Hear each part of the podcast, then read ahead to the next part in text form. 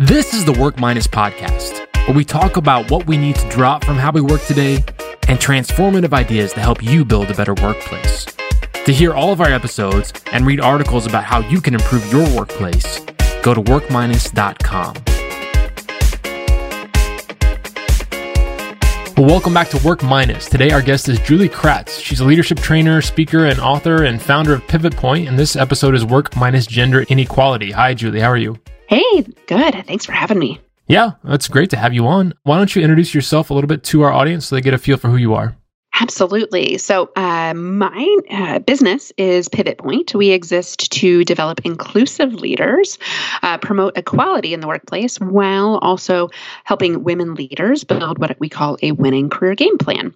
And we, um, our focus now is on leading like an ally. And so knowing your audience is, uh, you know, a lot of uh, people leaders inside organizations. Um, we're finding that organizations are really wanting to drive an inclusive culture where everyone feels seen, heard, that they belong. Um, but often the middle manager, especially, is, is not, uh, is often overlooked in fact, of how to be an inclusive leader. And so I'm excited to talk more about that with you today. Yeah, well, why don't you start us off with how you got involved in this in the first place? How did this become such a passionate idea for you that you end up turning into a business? Yeah. Uh, you know, I spent 12 years in corporate America. I, I survived, but I have some battle wounds from the experience. Sure. So I very much empathize with uh, our audience. Um, so I threaded throughout that experience. I had the chance to be a people leader very early on in my career uh, at age 23. And so that was pretty unusual to lead teams, big teams. Um, I was in the operations environment. And you know, that was a really probably the hardest job I've ever had, honestly, uh, where I had to learn to be a leader on the fly. And then I went back to business school, you know, got my MBA, thought I wanted to be a marketer, ended up being a consultant, uh, tried that hat. Um, and again, I end, ended up leading a team of consultants. And through that experience, again, that common thread of leadership, I became really passionate about leadership development and providing tools to leaders that I certainly didn't have access to in my career. So, how do we make it easier and meet people where they're at and pull them uh, through um, those leadership skills that I know, you know, things like coaching, emotional intelligence, um, really can differentiate you as a leader and help you get results faster. So I like the the what you said about learning to be a leader on the fly because I think that's where a lot of people find themselves in. They did well when they first entered into the workforce, they get promoted, and all of a sudden they're leading people, but they're not really trained for that necessarily. It's, it's, something they just are thrown into. So, especially when it comes to the idea of inclusiveness and, and inequality and, and, equity, what are some of the bad habits, the things we've inherited from the past that are, are really hard to, to recognize even in yourself or recognize that you're probably going to, to lean towards those without even realizing it? Yeah, I mean, we all have bias. I, I know you've had uh, some allies of mine uh, on the podcast before that have spoken about unconscious biases and, and the fact that we have them and, and what to look out for. I think that's one. Uh, Self awareness is really step one into your inclusive leadership journey. You know, thinking about the things that you don't see, um, being open to meeting with people that are different than you is a huge one, and just simply being curious to learn from people that are different than you we have a tendency to surround ourselves by people that think like us, that act like us, that behave like us. Um, and that's not where the best ideas, the best decisions, and, and, the best business results come from. And so, really looking, you know, to diversify your network, be aware of your biases um, when they happen in the moment, when making a judgment about somebody, you know, really stopping yourself, pausing and intervening with, how do I know that's true? You know, based on what information did I arrive at that conclusion? So, I, I often offer self awareness as step one on in in the the lead like an ally journey, um, and and to be aware there's a there's a term um, that your listeners may be aware of if they've listened to past episodes, but um, microaggressions. Um, these are the subtle little signals um, that we send to people that are different than the majority group that they don't belong. And, and this is where I really see, especially from a gender perspective, there's so many subtle signals um, to women in the workplace today, um, whether she's a new mother and we assume she doesn't want to travel or be promoted, uh, whether she's new to the workforce and, you know, we, um, put her in a, in a different type of role because it's more female oriented or friendly like hr or marketing. Uh, there's these little subtle signals that we're sending and, and certainly from a race perspective social uh, sexual orientation um, disability perspective th- those can be even more um, pervasive and, and oftentimes subtle as well. And so i think being aware of, of your bias being self-aware of those microaggressions and, and if you see something that someone else does that's aligned with that behavior, those negative assumptions of people that may be different than the majority group, say something.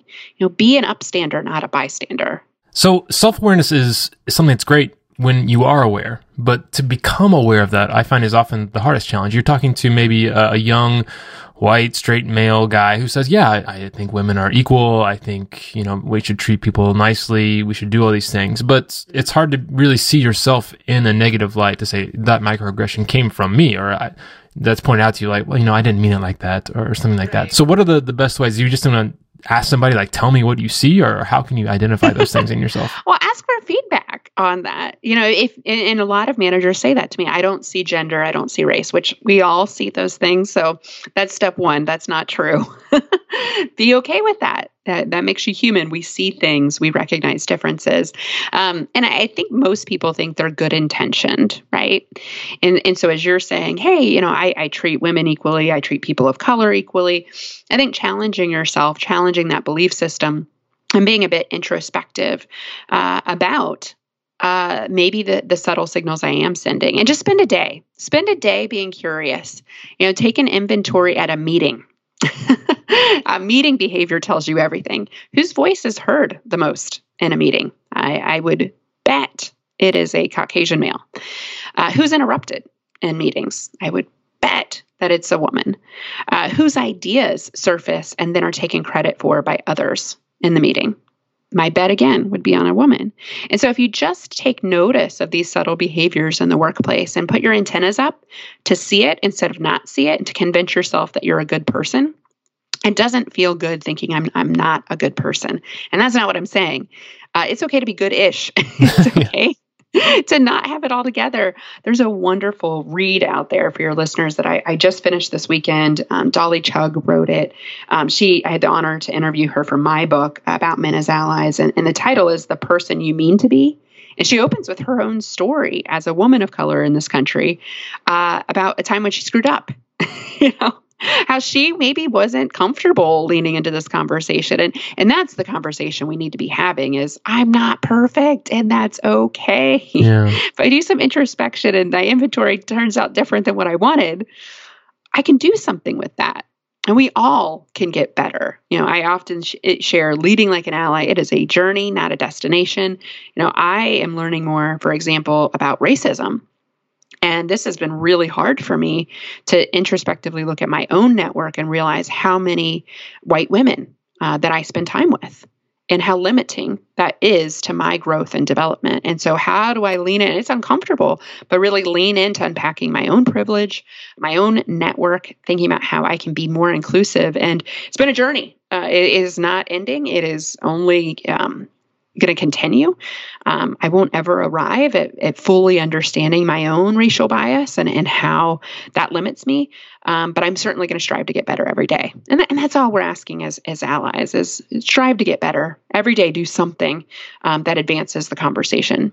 Yeah, absolutely. And I want to get deeper into this topic of privilege because I know it's something you've talked about on your own podcast before. When you talk about meetings, I was even thinking in my own life, I found where I needed the most self awareness was I was I would always summarize what somebody said at the end or have the last word. And almost I felt like people were looking to me to say something, almost like, okay, now it's your turn white guy to, to summarize everything. But that wasn't really true. Like it was just fine if I just shut up and said, okay, that sounds good. So yeah, that, that's from my own experience. But let, let's get into this topic of leading like an ally. Being an ally is something we've, we've touched on a little bit, but I don't want to get really deep into this. So, so tell us how you define an ally, what it is and what it isn't, and how can we build these skills? Yeah, yeah, great question. So, an ally, think of it as an umbrella term. Uh, and, you know, the research that uh, supports this. I know Jennifer Brown talked about as a, a continuum. How I tend to talk about it is in there's kind of five key categories of an ally, and by no means is this all inclusive, but this is where I see it surface in corporate America the most. So, an ally, think of it again as an umbrella. The spokes within that umbrella could be a mentor, um, someone that is basically the f- future version, who you want to be someday, who you want to grow up and be like. Uh, someone's doing what you want to do. Second category is a sponsor. So somebody that's in meeting rooms, somebody that has access to decisions you don't have access to. Um, this could be formal through power. This could be informal through influence. Think about the person in your organization. When they say yes, it's a go. Uh, the third is um, an advocate. And these could be public, these could be private. Think of these as champions. These are people that are making sure your voice is heard, that are amplifying your voice, speaking up with you on your behalf, telling people how awesome you are. Uh, and then we have another category challengers. And then sometimes we get misinterpret them as non-allies and kind of say, ah, yeah, they're just being a jerk. No, oftentimes they're they're shining the light for us to see something we need to see. They're the people that tell us what we need to hear, not what we want to hear. Uh, they give feedback. They give constructive criticism. They're constantly trying to make us better. Um, and then the fifth category is kind of my, my favorite is the celebrator. You know, who's there to celebrate with you? When I have something great happen, I have a great male ally. I text like, hey, I hit a new record on my sales this month. Someone to celebrate you with you and help promote positive successes. So those are kind of the categories that I would say I most often see in the, the workspace. But I would also offer that our allies are, it could be at home. You know, it could be personal relationships that we have with our parents, our brothers, our sisters, our um, husband, you know, our partners, um, whatever that looks like. And so, thinking about um, who your allies are and how to be more of an ally, what the research bears, what we know to be true is that women are far less likely to have allies than men are. Men, um, because of sheer rank inside organizations, they're usually 80% or more of a leadership team. The board is very much set up the same way they build relationships with each other and they often nurture relationships down in the organization with people that resemble themselves kind of the younger version of myself. That just happens to be a young man. And so women have less access to mentors to sponsors to people that can advocate for them. So this is where we really need to step up and get more men. But to your point we women need to be allies for women. And that's that's a subject we've also addressed in a podcast that comes up often in my live q and a's when i speak is hey, women are the ones that aren't helping. Well, it, it's really not fair to put the ownership of being an ally all on the woman's shoulders to help women. Um, oftentimes, if there's one or two women leading inside an organization at the C suite level, it's usually HR marketing, they are burdened with the task of developing all the other women you know they just don't have enough time to do that and that's really not fair. Um, so overtaxing women leaders to be allies um, well they probably didn't have the support themselves to climb the ladder so maybe they don't even know how to be an ally. So i think really thinking about this from, from a perspective of, of gender equality and we all want things to be equal right? I'm going to go ahead and make that assumption if you're listening.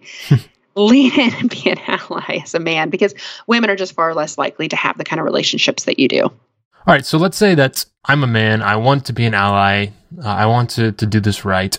How do I start off this conversation? Does it need to be formal, where I like go to somebody and say, "Hey, I want to be your ally"? Which of these categories would you like me to fill? Like, what what's is it? Does it need to happen? At, like, what's the best way to start?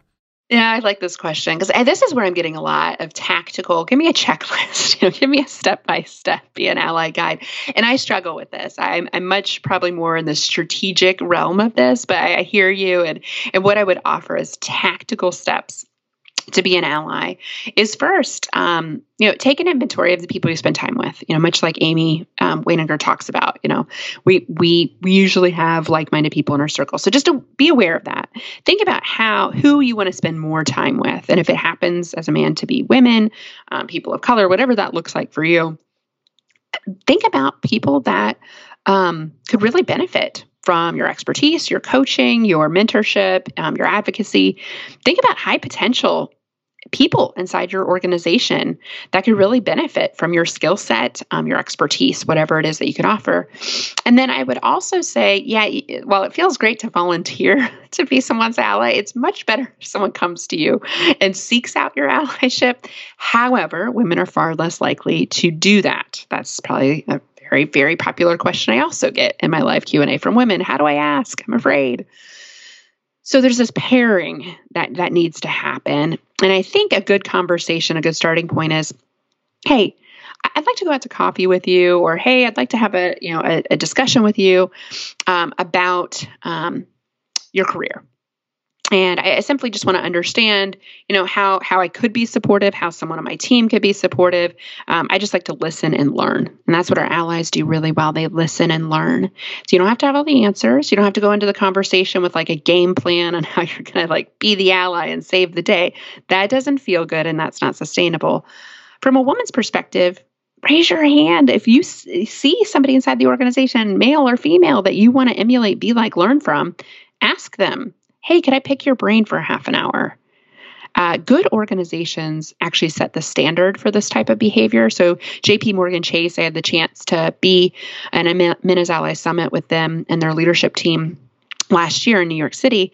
And what their leaders shared is they set an expectation that there are these 30 minute conversations on a weekly basis from their leadership team.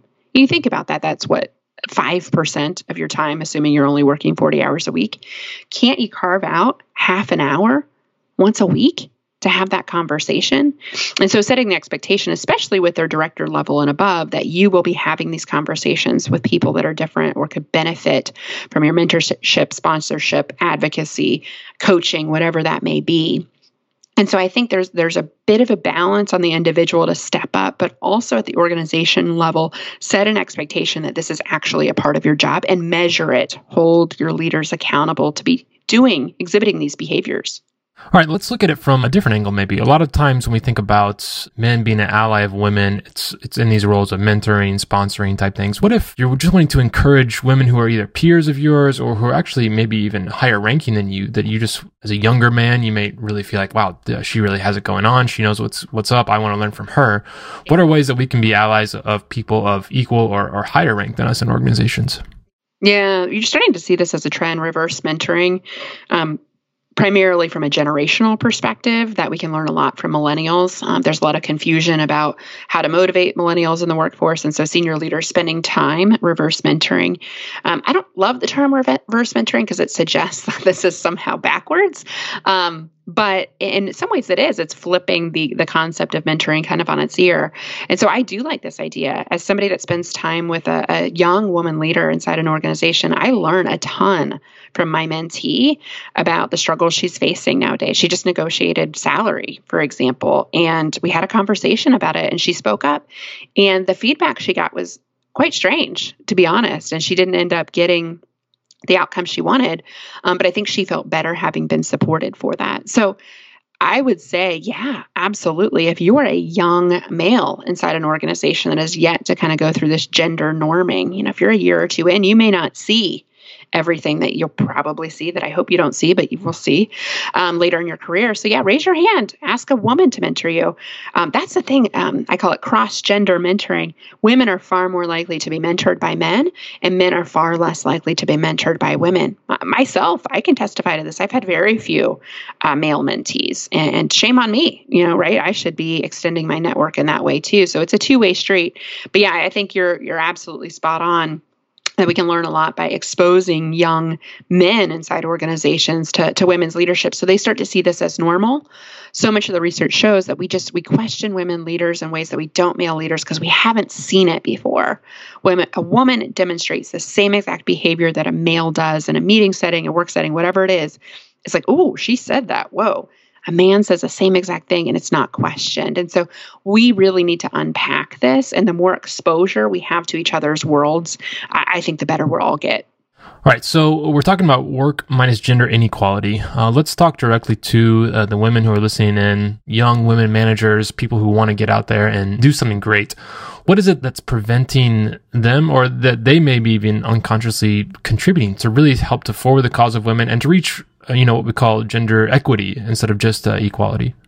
Yeah. I mean uh, the biggest thing that i think young women will be facing is the continual pay gap.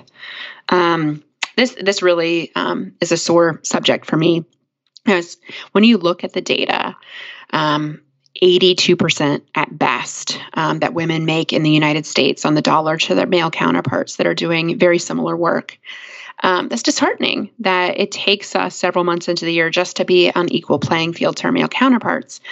And so when I think about young women, knowing when to negotiate, uh, just as my mentee did. You know, when I was a young woman, I didn't negotiate. I was like, I'll just take whatever they give me. I was grateful. I was taught to be grateful growing up because I was gender socialized as a, as a woman. However, when I compared notes to my male counterparts, they always negotiated. In fact, my first job out of college, early 2000s, not that long ago, they made all of them, all five of them that started the same day with me, made 5% more than I did. And when I compared notes and found that out, I was furious, right? But shame on me. I should have spoken up. But I wonder about the perception of if I had, being a woman, how that would have been perceived versus being a man. The research shows that we tend to over prefer male requests for promotions and pay increases to females because we assume men are providers and women are caretakers. Now, I share that because I did not negotiate early in my career, but five years later, once I'd learned my lesson, and I negotiated hard. Um, so I negoti- I've negotiated for every job I've ever had, and I negotiate on a daily basis with my clients in my own business. But I, I will say, when I negotiated even five years later, I will never forget the HR leader told me in front of one of my direct reports that was male, "Yeah, Julie negotiated. Can you believe that?" Like, like I wasn't supposed to. I mean, I got what I wanted, but still, it was a stigma of like, hmm, she shouldn't have done that. She stepped out of bounds, which I, I, I think if I were a male, that would have never been questioned. So negotiate, ask for it. What's the worst that could happen? Channel your allies. I mean, practice with somebody like you're going to negotiate, practice it out. Um, make sure you feel prepared that you've done your homework. You, if it's salary, know the average salaries for the work that you're going to be doing if it's a promotion, have a plethora of data to support that you absolutely deserve it. And There's no questions. Um, and assert yourself. If you can assert yourself, and women have to do this as a kind of gen- gender tightrope, they call it, not too assertively, but not not assertive enough. kind of be right, just right in the middle. Uh, but if you can find a way to balance that and, and provide facts, figures, and you're really prepared and feel authentically confident, I, I think that could go a long way for closing the pay gap. And in the last thing I'll offer is motherhood. We know the wheels fall off the bus in corporate America with women um, when they approach the the childbearing years, and the opposite is true for men.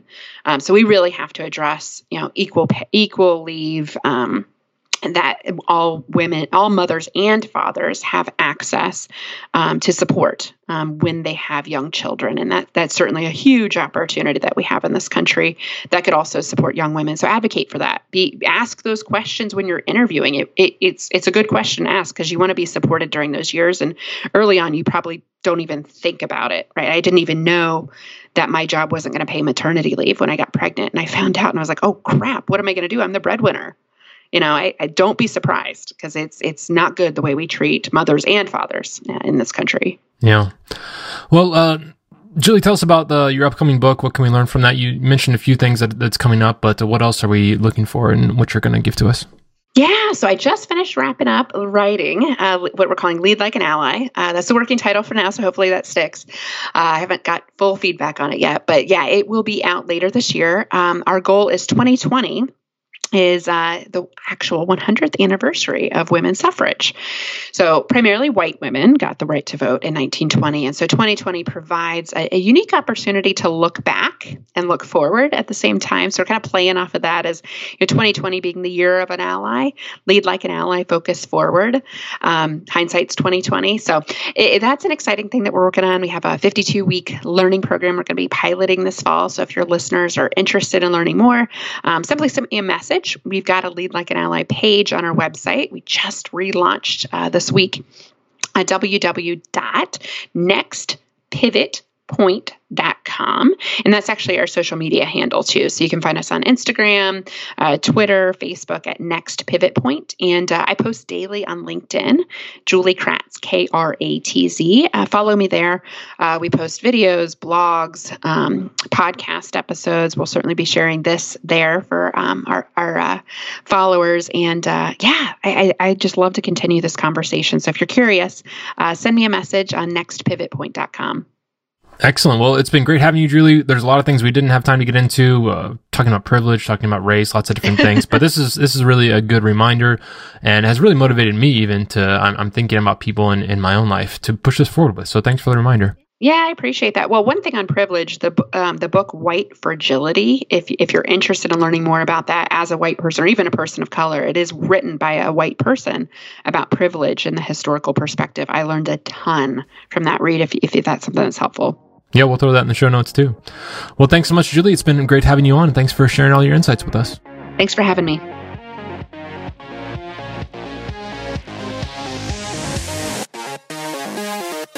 This has been the Work Minus podcast.